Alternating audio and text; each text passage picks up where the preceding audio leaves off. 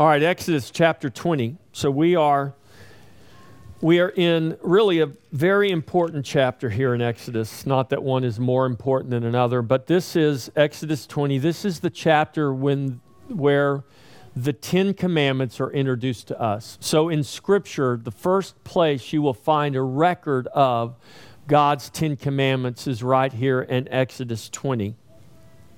And I'm not going to try to rush through Exodus 20. I'm going to take my time because there actually is a lot to talk about here. And we're not going to be able to talk about it exhaustively because it would take us literally months to do that. But we're going to certainly not try to go through this entire chapter in one Sunday morning because that would not be doing it justice. And there really is some things worth taking time to look at in a little bit of detail as we go through this. So today I'm going to try to give you just kind of a good overview of this chapter, and then we'll work our way through it. Amen? So Exodus chapter 20, follow along as I read. And God spoke all these words, saying, I am the Lord your God, who brought you out of the land of Egypt, out of the house of bondage. You shall have no other gods before me. You shall not make for yourself a carved image, any likeness of anything that is in heaven above, or that is in the earth beneath, or that is in the water under the earth. You shall not bow down to them, nor serve them. For I, the Lord your God, am a jealous God, visiting the iniquity of the fathers upon the children to the third and fourth generations of those who hate me, but showing mercy to thousands, to those who love me and keep my commandments. You shall not take the name of the Lord your God in vain, for the Lord will not hold him guiltless who takes his name in vain. Remember the Sabbath day to keep it holy. 6 days you shall labor and do all your work, but the seventh day is the Sabbath of the Lord your God. In it you shall do no work, you, nor your son, nor your daughter, nor your male servant, nor your female servant, nor your cattle, nor your stranger who is within your gates. For in 6 days the Lord made the heavens and the earth, the sea and all that is in them, and rested the seventh day. Therefore the Lord blessed the Sabbath day and hallowed it. Honor your father and your mother, that your days may be long upon the land which the Lord your God is giving you. You shall not murder, you shall not commit adultery, you shall not steal, you shall not bear false witness against your neighbor. You shall not covet your neighbor's house. You shall not covet your neighbor's wife, nor his male servant, nor his female servant, nor his ox, nor his donkey, nor anything that is your neighbor's. Now all the people witnessed the thunderings, the lightning flashes, and the sound of the trumpet, and the mountain smoking. And when the people saw it, they trembled and stood afar off. Then they said to Moses, You speak with us, and we will hear, but let not God speak with us, lest we die.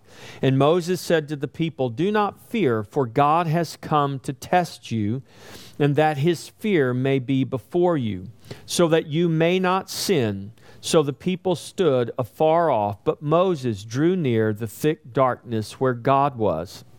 Then the Lord said to Moses, Thus you shall say to the children of Israel, You have seen that I have talked with you from heaven. You shall not make anything to be with me, gods of silver or gods of gold. You shall not make for yourselves an altar of earth. Let me read 23 again. You shall not make anything to be with me, gods of silver or gods of gold. You shall not make for yourselves. An altar of earth you shall make for me, and you shall sacrifice on it burnt offerings and your peace offerings, your sheep and your oxen. In every place where I record my name, I will come to you, and I will bless you. And if you make me an altar of stone, you shall not build it of hewn stone. For if you use your tool upon it, you have profaned it. You shall not You shall go up by steps to my altar, that your nakedness may not be exposed upon it. Father, we ask that you would, by your grace and by your mercy and by your powerful and present Holy Spirit, Lord, bring light to this word. Bring light to your gospel revealed on the very pages of this scripture that we just read. Lord, open our eyes and open our hearts, that we may see Jesus, that we may see the hope and the good news of the gospel. In Jesus' name, amen. All right, so in the first 17 verses of this chapter, there's 26 verses. In chapter 20, verses 1 through 17 of Exodus, God speaks and he gives to Moses and to the children of Israel the Ten Commandments. Sometimes it's called the Decalogue. Deca means 10. A log of 10 commandments. The 10 commandments. You go to the Capitol in Austin and you'll see they have a monument of the 10 commandments. You go many places and you'll see the 10 commandments. These are the commandments that God gave to Moses and to the children of Israel. And God begins this by saying, I am the Lord your God who brought you out of the land of Egypt, out of the house of bondage. That's good news. So these commandments were given to Israel, but they were written, they were recorded, they were given for all of us. So let's go through these 10 commandments and let's go back through them and kind of enumerate them. The first one is, you shall have no other gods before me. Very short and very sweet. You shall have no other gods before me. The second commandment is, you shall not make for yourself a carved image. Now, oftentimes when you see the commandments listed, you just see that. You shall not make for yourself any carved image. But God gives us a lot of context for this second commandment. You shall not make for yourself a carved image, any likeness of anything that is in heaven above, or that is in the earth beneath, or that is in the water under the earth. You shall not bow down to them nor serve them, for I, the Lord your God, am a jealous God, visiting the iniquity of the fathers upon the children to the third and fourth generation to those who hate me. But look at verse 6. But showing mercy to thousands. Now, I want to just park on this commandment for just a moment.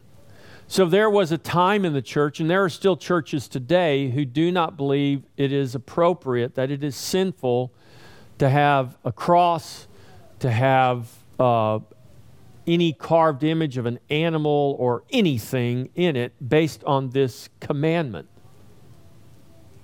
But that's not, or even in your home, that it would be sinful for you to have crosses hanging in your home or angels statues or pictures of angels or pictures of these images hanging in your home.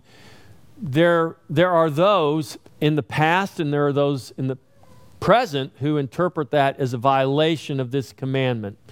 But I think if we read this commandment in its context, we see that God's point is here that we don't want to create images of things that become objects of worship for us. We have a cross hanging in this room, but we don't worship that cross. That cross represents something. It represents a work that was done. It represents a person, a Savior. It represents the one we do worship. But we don't bow down to the cross. We don't bow down to statues of saints or statues of Mary or even statues of Jesus, because we're not worshiping a statue. We're not worshiping an image. We worship the true and living God. And God's point here is that you cannot capture God in an image that can be carved or drawn or made by human hand. He is too great for that. Third commandment, you shall not take the name of your Lord God in vain, for the Lord will not hold him guiltless who takes his name in vain. Let me back up just for a moment because I want to draw this out, point this out to you. In verse 5 of chapter 20, in the second commandment, it says, God visiting the iniquity of the fathers upon the children to the third and fourth generations to those who hate me. There's an implication there. Those who worship other gods are those who hate God. And if you enter into false worship, and this is why God told Israel, don't intermarry with these tribes. It had nothing to do with race. It had everything to do with worship. Because the other tribes worshiped false gods. And he says, if you intermarry with these other tribes, you will begin to worship these false gods. Your children will grow up and begin to worship false gods. And you will have generational issues of false worship of people who have not learned to love me, but through their practice, they demonstrate that they actually hate me. And he said, this has generational implications. For those who worship false God, the iniquities of the fathers will be visited to the third and the fourth generations. Why? Because these things are learned behaviors. This is why we bring our children. This is why the Bible commands us to train up our children in the way they should go. This is why, parents, you should not leave it up to your children whether they're going to come to church with you. It's not their decision. You are commanded by God to bring them, to train them up.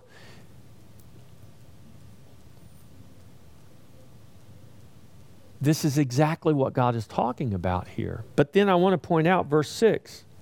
But showing mercy to thousands. That thousands there does not mean thousands of people. What is the context? This is the importance of learning how to read and study your Bible. The context here is not people. The context here is generations. He said, I'll visit the iniquity of the fathers to the third and fourth generations, but to those who love me, I will show mercy to thousands of generations. That's what that means there. Not just thousands of people. The promise of God is not just to a few people, it is to thousands of generations. Now, how do we know that's true? I submit to you that the very fact that we are here today, that you are sitting there listening as I read this scripture, as we talk about the gospel of Jesus Christ, we are the product of this promise because there were men and women, fathers and mothers, naturally and spiritually, who came before us, who laid the foundation, who paved the way for this promise that God has kept his promise to thousands of generations. We are 2,000 years on the other side of the cross. We are 3,500 plus years on the other side of the day that God gave these commandments to Moses. We are 3,500 years removed from the day that God gave this commandment to Moses. And here we are, thousands of generations later, proclaiming the name of the Lord, commemorating, celebrating, honoring the commandments that he gave to his church, to his people. God is a faithful God. He kept his promise, and he will continue to keep his promise. The question is never whether God is going to keep his word. The question is, are you and am I going to keep his word?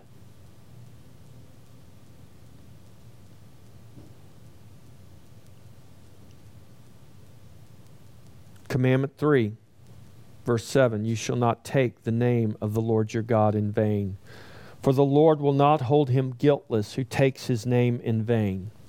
That also is a commandment with much implication. This isn't just flippantly using the name of Jesus or flippantly using the name of God or damning things with God's name, as many people are prone to do. This also is, who do you confess yourself to be? Who do you confess God to be? Do you confess to be a follower of Christ? Do you confess to be a worshiper of God? Do you invoke God's name in worship?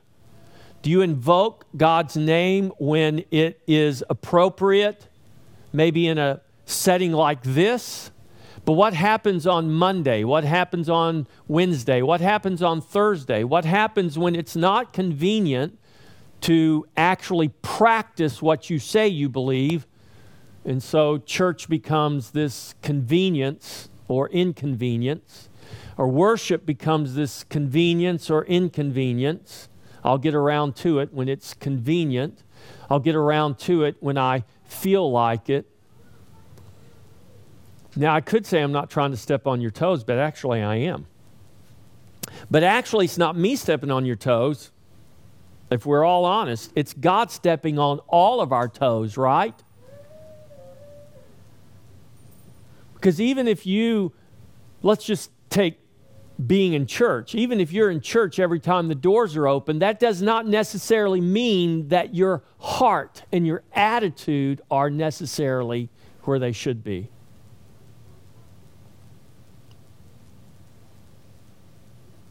So you begin to see that these commandments have deep implications for our lives at every level. And that's why we're going to have to take some time to actually go through this and talk about them, because if we're not careful, you will have gross misunderstandings about what these commandments are about, and why God gave them, and what you're to do with them. You won't see them as good news, you'll see them as horrible news. Fourth commandment, remember the Sabbath day to keep it holy. 6 days you shall labor and do all your work, but the seventh day is the Sabbath of the Lord your God. In it you shall do no work. You, nor your son, nor your daughter, nor your male servant, nor your female servant, nor your cattle, nor your stranger who is within your gates. For 6 days the Lord made the heavens and the earth, the sea, and all that's in them, and rested the seventh day. Therefore the Lord blessed the Sabbath day and hallowed it. Remember the Sabbath day to keep it holy.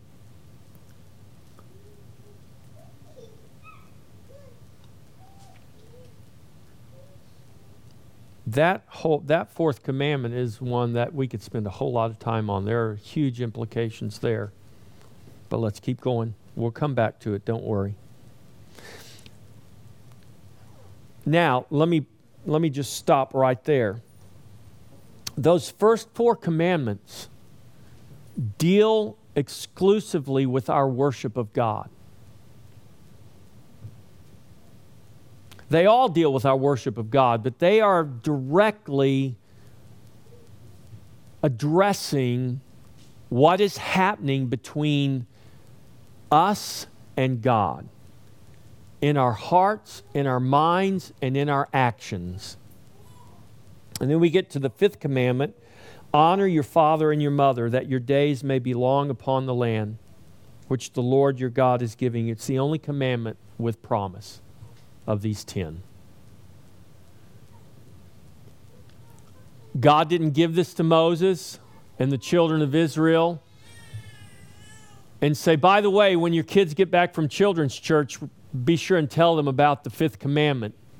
No, God gave this to the people of Israel, and the people of Israel were not just everyone over 18 or 21. The people of Israel was everyone from the cradle teetering on the edge of the grave.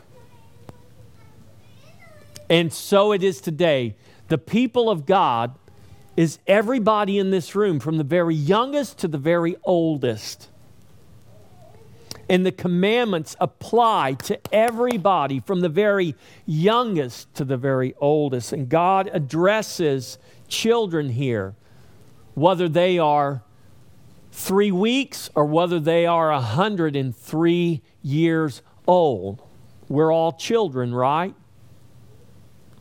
Honor your father and your mother, that the days may be long upon the land which the Lord your God is giving you. Sixth commandment, you shall not murder. That's pretty cut and dried, right? So, well, that's a simple one to understand. It might not be as simple for us to understand as we think it is.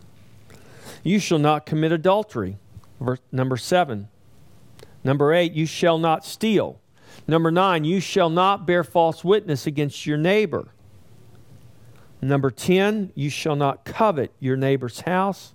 You shall not covet your neighbor's wife, nor his male servant, nor his female servant, nor his ox, nor his donkey, nor anything that is your neighbor's. The first four deal specifically with our relationship with God, this relationship between us and God in our worship. The last six here deal specifically with our relationships with one another, starting with parents, going all the way to neighbors. Jesus was asked this question, who is my neighbor? And the answer Jesus gave when he gave the parable of the Good Samaritan, the implication is that everybody is my neighbor. It's not just the good Jew. It is the despised Samaritan. It's not just the person that lives in the same social circle and social realm that I do. It's not just the people that have the same skin color that I do. No, your neighbor is everybody, regardless of race or creed or color or social status, and how you interact and how you love and how you treat one another, from your parents to your neighbor, has an absolute implication in your worship of God. So those are the Ten Commandments. And notice, these are 10 commandments. They are not 10 suggestions. And this is how we, whether we would say that, because we all know better, but we very often live as though these are not actually commandments, but they are suggestions. Well, sure, we know that we should have no other gods before us, and we're not going to do that. And I'm not going to make a totem pole and put it in my bedroom and bow down to it and worship it.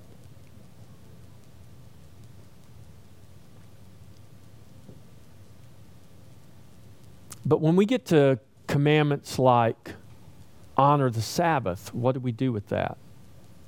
That's an easy one to fudge on, right? And we say, sure, well, God understands. It's not that I can't do anything. God understands. But what is the point of God giving us the commandments? There is a point. There is a reason. And I think it is worth us really thinking about that and contemplating that. Because these are not suggestions. These actually are commandments. And from these 10 commandments issue all the other laws and commandments. These 10 commandments are universal. They're universal in scope. They speak to all humanity. They don't just speak to Jews. When Paul writes his letter to the Romans, he's writing to a mixed church of Jew and Gentile. That means you had Jews and you had everybody else from all over the rest of the world. And they had all come together because they had all come to faith in Jesus Christ. So you had every color, you had every race, you had every ethnic background. You can imagine that the Roman Empire assembled in Rome, and they brought them in from all over the world. And Paul is writing that letter, and he's saying, listen, we are all under God's law, and we have all been found guilty by God. So if this is universal in scope, it speaks to all humanity throughout all times. It's revealing for us the just demand that is placed upon all peoples. It's the just demand of God's righteousness and God's holiness. The law obligates us But the law does not give us the energy to perform what is obligated. Do you hear what I'm saying, church? You've heard me say this before. I'm going to say it again. The law was never given as a formula or a system by which you or I could become righteous before God. That's not why God gave the law. But the law was given by God. It's commanded by God. And there is an obligation that comes with the law. The law must be met. So it brings the obligation, but it does not give us the energy or the means or the power by which we can perform or keep the law. Now, that's not a problem the law has. That's a problem we have.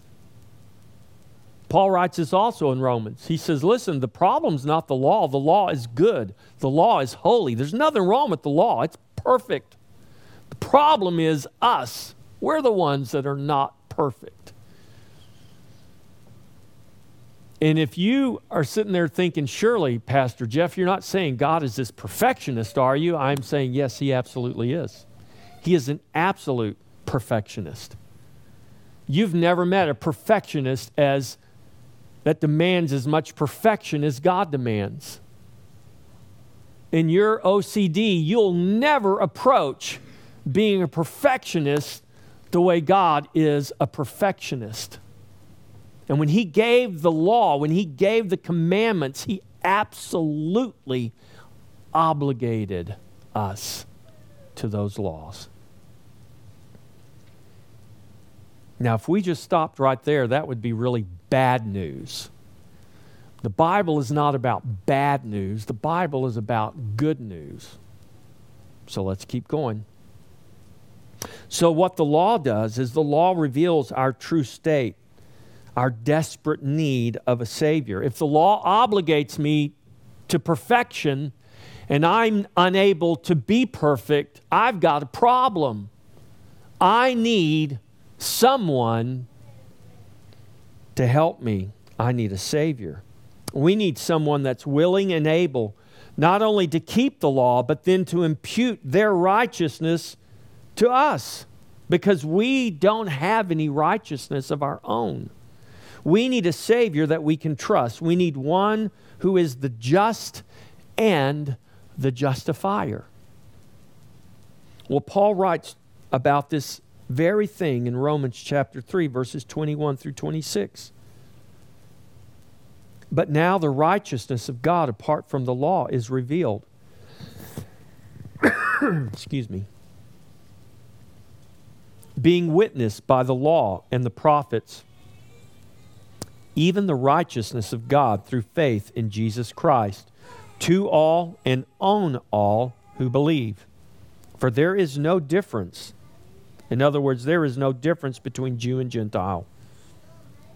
For all have sinned and fall short of the glory of God, being justified freely by His grace through the redemption that is in Christ Jesus, whom God set forth as a propitiation, or what that word means simply is an atoning sacrifice by His blood, through faith to demonstrate His righteousness because in His forbearance God had passed over the sins that were previously committed, to demonstrate at the present time His righteousness, that He might be just and the justifier of the one who has faith in Jesus. So though we are not saved through keeping the moral law, we are not free from the obligation that God's moral law places upon us. And Paul's whole point in his letter to the Romans is, you can't keep the law, but Jesus has. It's not your ability to perform the law. It is your trust in Jesus as the one who has already fulfilled the demand of the law. So I recognize what the law does is recognize. It makes Jeff Ripple realize he cannot keep the law. I am hopeless. And all I am left with, thank God, is faith in Jesus. So I confess to God my weakness, and I say, I cannot keep your law, God, but I know who can, and I put my faith, I fall upon the mercy and the grace of God in Jesus Christ.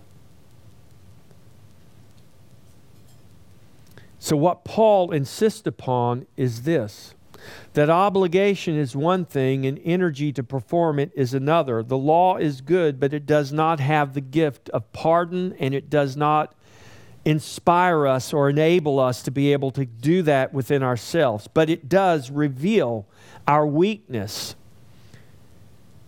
as we endeavor to perform or to keep God's law.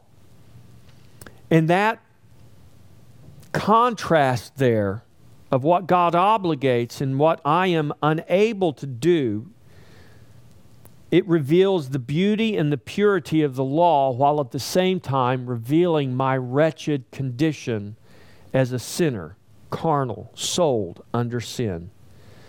It brings me to this place where I understand that my only hope is faith in Christ, who has fulfilled what we cannot.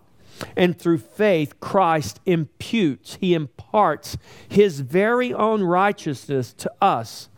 A righteousness we cannot gain ourselves. We can't earn it. We can't work for it. Christ imputes to us the righteousness of God. The law is not faith, but it reveals that faith in another is our only hope. This is what Paul writes in Galatians 3:12. But the law is not of faith, rather the one who does them, the one who does the law, shall live by them. In other words, if you're going to attempt to keep the law, you got to keep all of it. If you're going to live by the law and believe that your righteousness is in keeping the law, then you've got to keep all of the law, not just some of it. For what does the scripture say? Abraham believed God, and it was counted to him as righteousness, just as David also speaks of the blessing of the one to whom God counts righteous apart from works. So here's how I want you to think about the law of God. The law of God is a whole. It's not many different pieces. I want you to think of a window. Now, back in the day, you'd see an old house, and there's still old houses like this. And you have windows with window panes. And each of those window panes was a separate piece of glass. Now, when you buy modern windows, if you want grids in your windows, it's two full sheets of glass, and they just put these little metal grids in between the two sheets of glass to make it look like you got 10 window panes there. But you really don't have 10 window panes. You just got one piece of glass.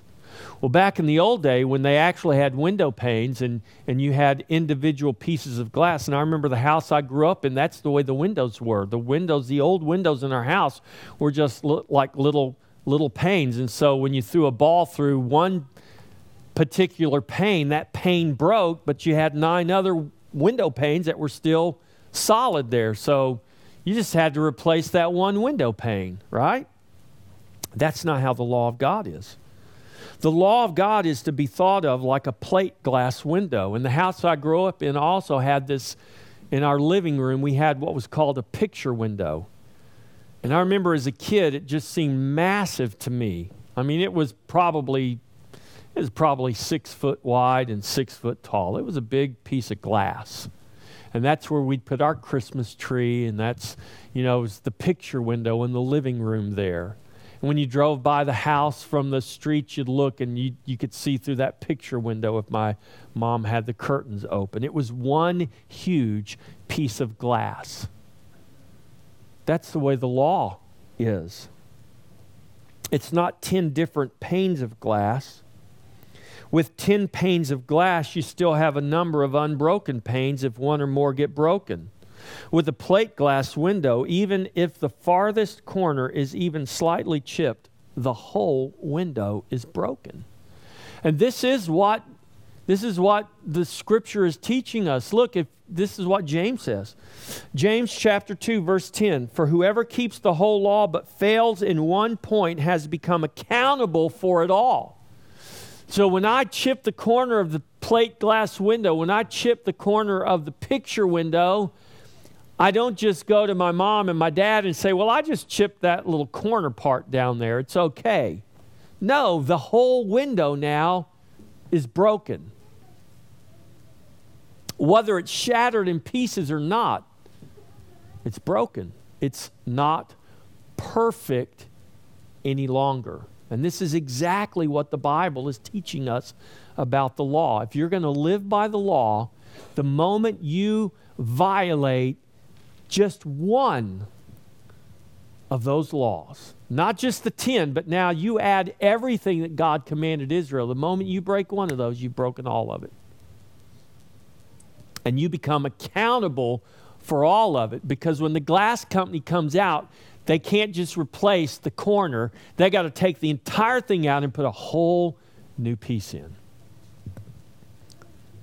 God demands absolute perfection. No chips, no cracks, no imperfections, no matter how small, no matter how seemingly insignificant. God demands absolute and complete perfection. With the smallest chip, the entire law has been broken.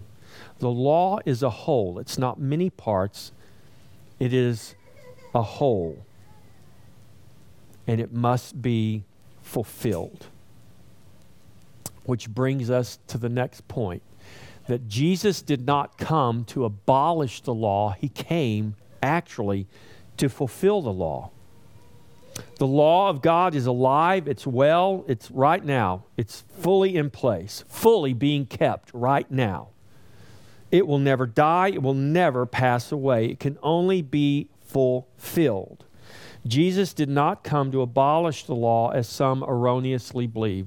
There are some Christians who will never read the majority of their Bible. They believe the only part of their Bible that's relevant for them is Matthew on. That the Old Testament has somehow passed away and has become irrelevant. There is nothing farther from the truth, because it was the Old Testament that Jesus used to reveal himself to his disciples. It is the Old Testament scriptures, the law and the prophets, that have given us the very letters and writings of the New Testament that we hold so highly. They're not different things. They are part of the whole.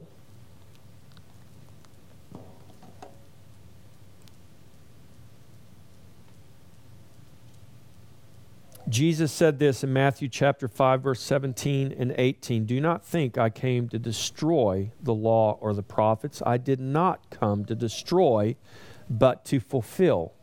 For assuredly I say to you, till heaven and earth pass away, one jot or one tittle will by no means pass from the law till it is fulfilled. Do you know what a jot and a tittle are?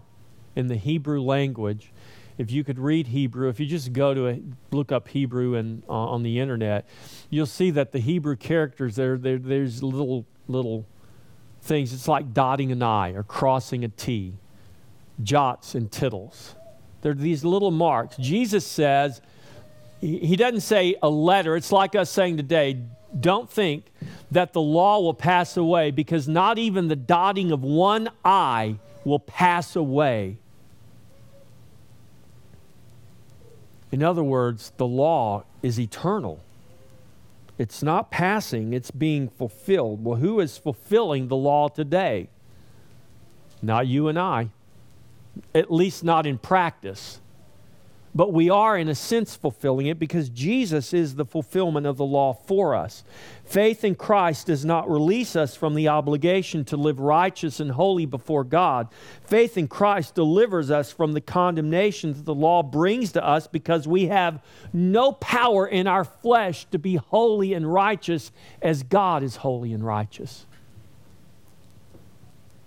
The gift of faith that comes by God's grace keeps our hearts and our minds pointed to the holiness and the righteousness we now have in Christ, while reminding us that we are unholy and unrighteous in ourselves. So we're not putting our hope in ourselves, we're putting our hope in Christ. We're not putting faith in our ability to keep the law. We are putting our faith in God's, in Christ, already having fulfilled and currently, eternally fulfilling God's law. While trusting in Christ and trusting in His strength and trusting in His ability and His work, we desire and we seek to be holy. Why? Because God is holy. We know we are sinful and weak in ourselves, but God's strength is made perfect in our weakness. When Jesus said that to Paul, he was not just talking about Paul being able to gut it up and endure some physical pain from some physical affliction. That's how we want to read that scripture. The truth and the implication is much deeper. Because if you go back to the law, a person who had a physical ailment was considered unclean. You went to the temple to offer your sacrifice and you have a scar. I mean, you've got a wound, even if it's healing. If you've got a wound, if you've got a physical imperfection, there were certain things that would disqualify you from being able to even bring your sacrifice to be offered in the temple. And at no fault of your own, you can have an ailment like the woman with the issue of blood. It wasn't her fault she was sick for 18 years, but for 18 years, she was perpetually unclean. It was against the law for her to go into the temple. It was against the law for her to be around people. That's why when she touched the hem of Jesus' garment, it was absolutely scandalous, because she broke the law and she could have technically suffered greatly having broken that law. So when God says, when Jesus says to Paul the apostle, Paul, my strength is made perfect in your weakness, this goes to the very depth of who we are. We are sinners. We are born in sin. We are unrighteous. We are unholy. We are incapable of fulfilling God's demand. Then what hope do we have? Here's our hope. It's Jesus Christ. Adam was never meant to be the one who would walk perfectly before God. When God created Adam, God was under no illusion that Adam was going to walk perfectly. God knew Adam would fail. God created Adam and put Adam in the garden strictly and solely so that God could bring through Adam the one who would ultimately one day walk in perfection and walk in holiness and walk in righteousness. So Paul writes in Galatians, in the fullness of time, God sent forth His Son, born of a virgin, born under the law to redeem those who are under the law. We are all under the law and we all need redemption. And our hope today is to look to and to trust in Christ, because Christ and Christ alone is the fulfillment of God's law. So we're going to stop there, and then we're going to pick up next week in chapter 20, and we'll continue this discussion about God's law, and then we're going to go on to the rest of the chapter. So I want to invite the worship team, the guys, to come back, and we're going to get ready, and we're going to come to the table. Even coming to this table has unbelievable implications. You and I have no right in and of ourselves to come to this table. But what Jesus has done has given us the privilege. He has made a way where there was no way, that we can now come to this table. And we can partake of His body and His blood. And we can proclaim the good news of what He has done to redeem us from the curse of the law. Christians, come to this table. Come trusting in Jesus. We'll all take communion together at the end, once we've all been served. And this is my charge to you today. that we would not look at the law and the impossibility it presents, but we would look at the law and we would see the grace that it presents. That God did not leave us without hope. He didn't give us a law and demand perfection and then leave us without hope. He gave us a law. He demands perfection. He reveals that we are incapable, but He sent the one who is able. So we look at the law and we see Jesus as the fulfillment. We see the grace of God, and that grace should motivate us to live holy and righteous, to desire to do these things that are the expression of God's nature and character, while the whole time understanding that in ourselves we are not able, but in Christ, with God, all things are possible. Amen.